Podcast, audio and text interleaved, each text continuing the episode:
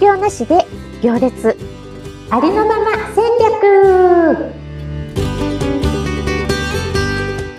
こんにちは。思想組織育成コンサルタントの星澄です。こんにちは。アシスタントの加藤淳です。よろしくお願いします。よろしくお願いします。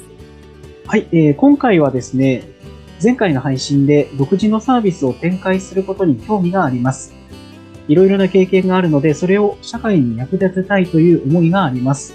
星さんがどうやって独自のサービスを作ったのですか？という質問にお答えしていただいたんですけれども、こちら非常にあの反響がありまして、そこでもっとですね、興味がある方が多かったので、前回に引き続き今回ももう少し掘り下げてお届けしようかなと考えております。はい。はい。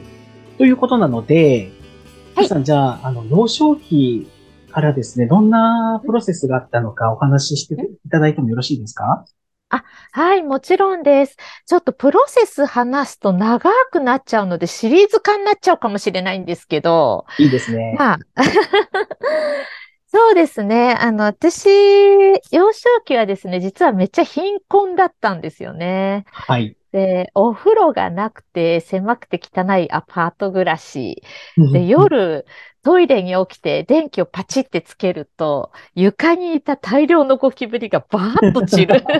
寝てると、そう、天井からゴキブリが落ちてくるっていうね、そういう劣悪な環境の中、あの、育ちました。で、そのね、劣悪な環境はもう慣れちゃうんで、どうってことないんですけど、はい、結構、両親が仲悪くて、争いが絶えなかった、その、父ほとんどいなかったんですけど、いるときはもう母怒鳴って追い詰めて、母がもうね、バーって発狂して飛び出すみたいなことが日常茶飯事で、その、環境が劣悪だったのはどうでもいいんだけど、その争いが結構きつかったですね。うんで、今思うと、まあ大変だったなと思えるんですけど、今はね。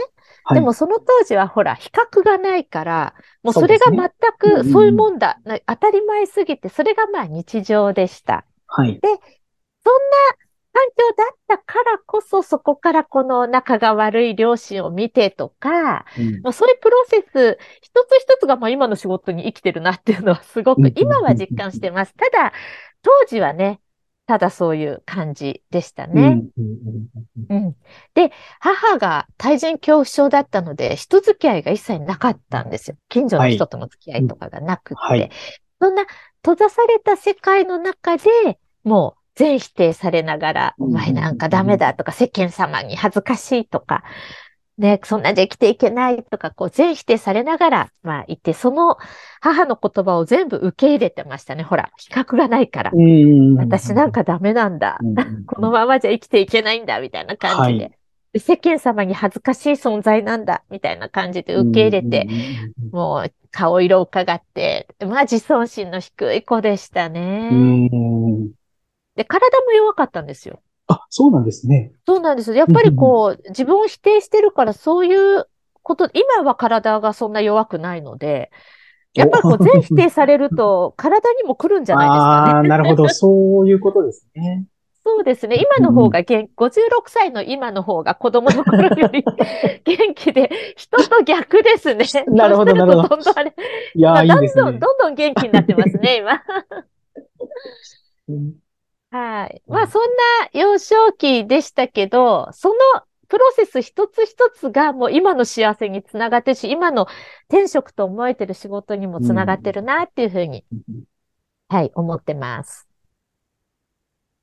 うん、いや、結構想像を絶するというか、想像しないですね。うん、今の星さんやってたら。あ、そうですね。今、脳天気でアホなんでね。いや本当にそうだと思います。はい。今5歳児ですからね。逆で。いやー、すごいな。その、でも、辛かったわけじゃないですか、すごく。そこから家を出たのは、いつ頃だったんですか？えっ、と、あ、そう、だからさっきも言ったように辛くなかったんですよ。今思えば辛いんだけど、うん。で、あの、10歳の時にあまりにもこう自分が、あの、よ、この世の中に存在しなくてもいいやと思って、うん、あの、インターネットがなかったから、あの、はい。自殺の方法とかわかんなくて、あのなるほ、ど。水戸黄門見てたんですよ。水戸黄門、はいはいそはう。で、水戸黄門見てたら、こう、女の人がさ、なんかされるときに自害するんだけど、舌噛んで死ぬんですよ、必ずい。。ああ、はははは。うん、そのドラマの中で。だからはい舌噛めば死ねるって思ってたので、舌に全体重かけてパッて手離して噛んだりとか。うっそ。ええうん。だけど、まあ、あの、死にきれずに。で、舌を怪我してて何にも食べれない日が何日も続いたのに、親にも先生にも気づかれなかったっていう、まあ、どういうことですか、本当に孤独なそれは。そうね、孤独だったんですよ。本当に友達も一人もいないし、親も対人恐怖症だし、まあ、孤独な孤独な子供時代だったんですよ、ね。いやー、すじゃあ本当に想像できないですね。そうですね。だけど、そんな、まあ、それで、18でもう私は家を出て自活しましたね。はい。はい。で、16からずっとアルバイトしてて、もう、いっぱいアルバイト掛け持ちして、うん仕事はすごいしてましたよ、うん16の時から。びっくりしたんじゃないですか、家を出たときは。その環境というか、いろいろ変わりすぎて、いや、あの、そういうのはないんですか？びっくりっていうよりかは、家庭の中で普通のコミュニケーション、私は今日カレーライス食べたいみたいなことも言えない子だったので、うーん。うん会話をどうしていいか分かんなかったので、こう、アルバイトとか、あの、こう、社会に出た時に人とどう関わっていいか分からないっていう、そうですよね。うん。家庭で学べなかったことをアルバイト先で、あ、こうやって挨拶するんだ、こうやって人と喋るんだ、みたいなうんうん。なんか、社会で学んだ感じがしますね。そこから、なんだろうな、前向きにいろいろなことを捉えて、まあ、今までいろいろコツコツ成長されてこられてるんだと思うんですけど、その前向きに頑張れるっていうのがやっぱすごいなっていうか、普通、普通っていうのはおかしいかもしれないけど、多くの人はそこから頑張れないようになっちゃうんじゃないかなって想像しするんですけど、ああ、なるほど。なんか、幼少期から、あの、ずっと顔色を伺って自分を出せずに意見も言えない。意見初めて言ったのが25歳の時なんですね。25歳で初めて人に自分の気持ちを言うっていう、それまではもう顔色を伺って。で、だけど、明るくしてたんですよ。子供の頃から明るく。だから、子子供の頃の私を知ってる人は全然変わらないねって言うんですよ。あ、そうなんですね。で、今は外と中が一致してるんですね。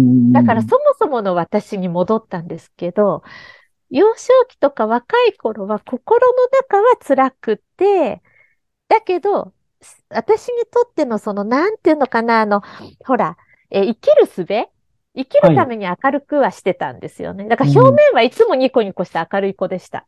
うんそう。だからあんまり表面的には変わらない。うん。ああ、すごいな。表面的には変わらないんですね。その環境であったり。なんか暗い顔はしたことないですね。うんいつもひょうきんでいました。いつもいつも。なんかね、うん母を喜ばせたかったんですよ、ずっと。うん母を笑わせたい。母母に喜んでもらいたいで、一生懸命こうひょうきんにしてた気がしますね、うん今思うと。うん。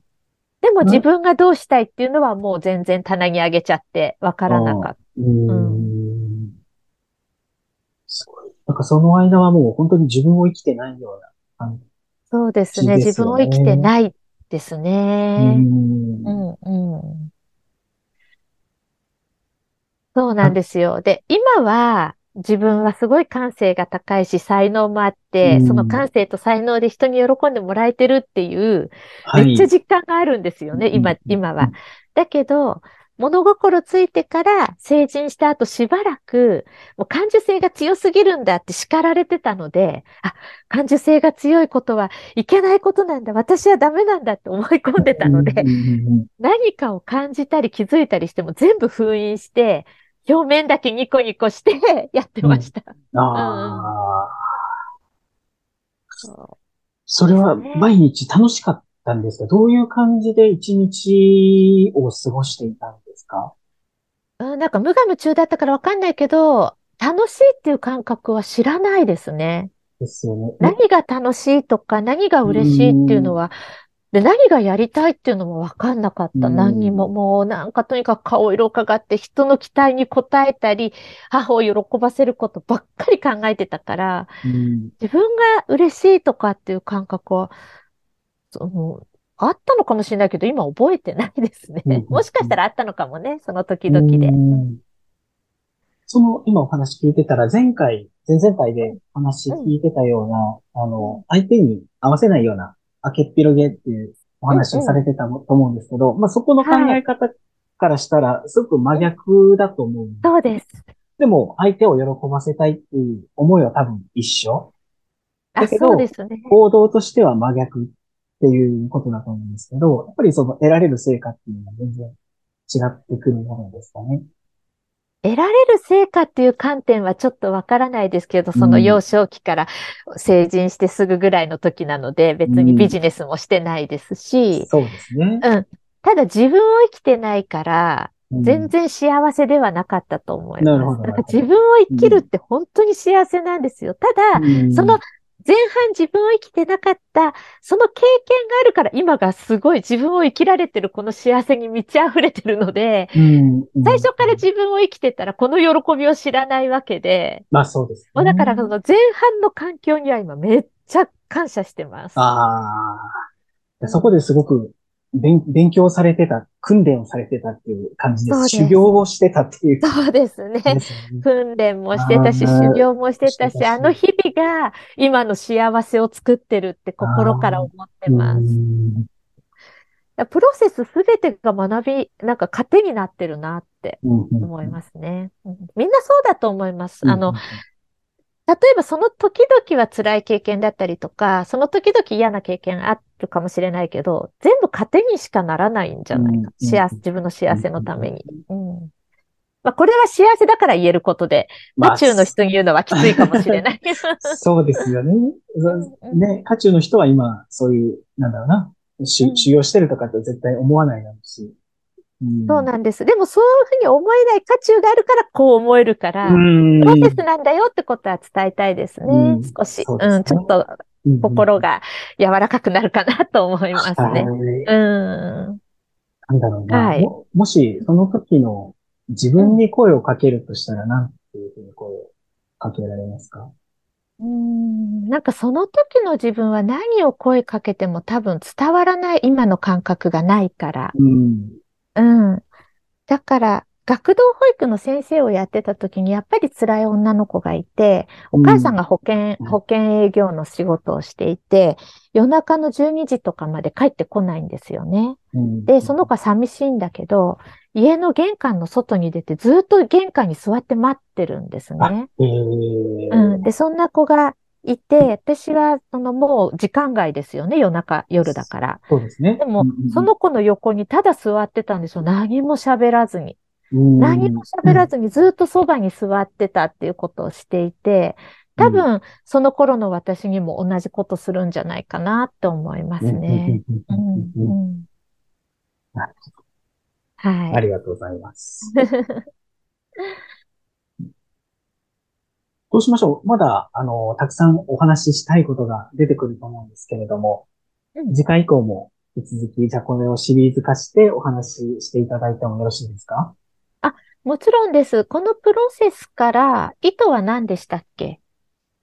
このプロセスからどうやってその自分の経験を仕事にしたかですよね、意図が。そうですね。独自の今はいやられてるサービスが生まれるまでにどんなプロセスを辿ってきたかっていうのをお伝えできればなとそう。ですよね。はい。じゃあその意図で、今今回は、えちょっと学童の話もしちゃったけれど、物心ついてから自活するまでしでしたね、今回は。そうですね。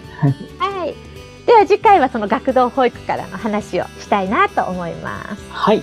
でははい来週、来週も次回もお楽しみください。はい。ありがとうございました。ありがとうございました。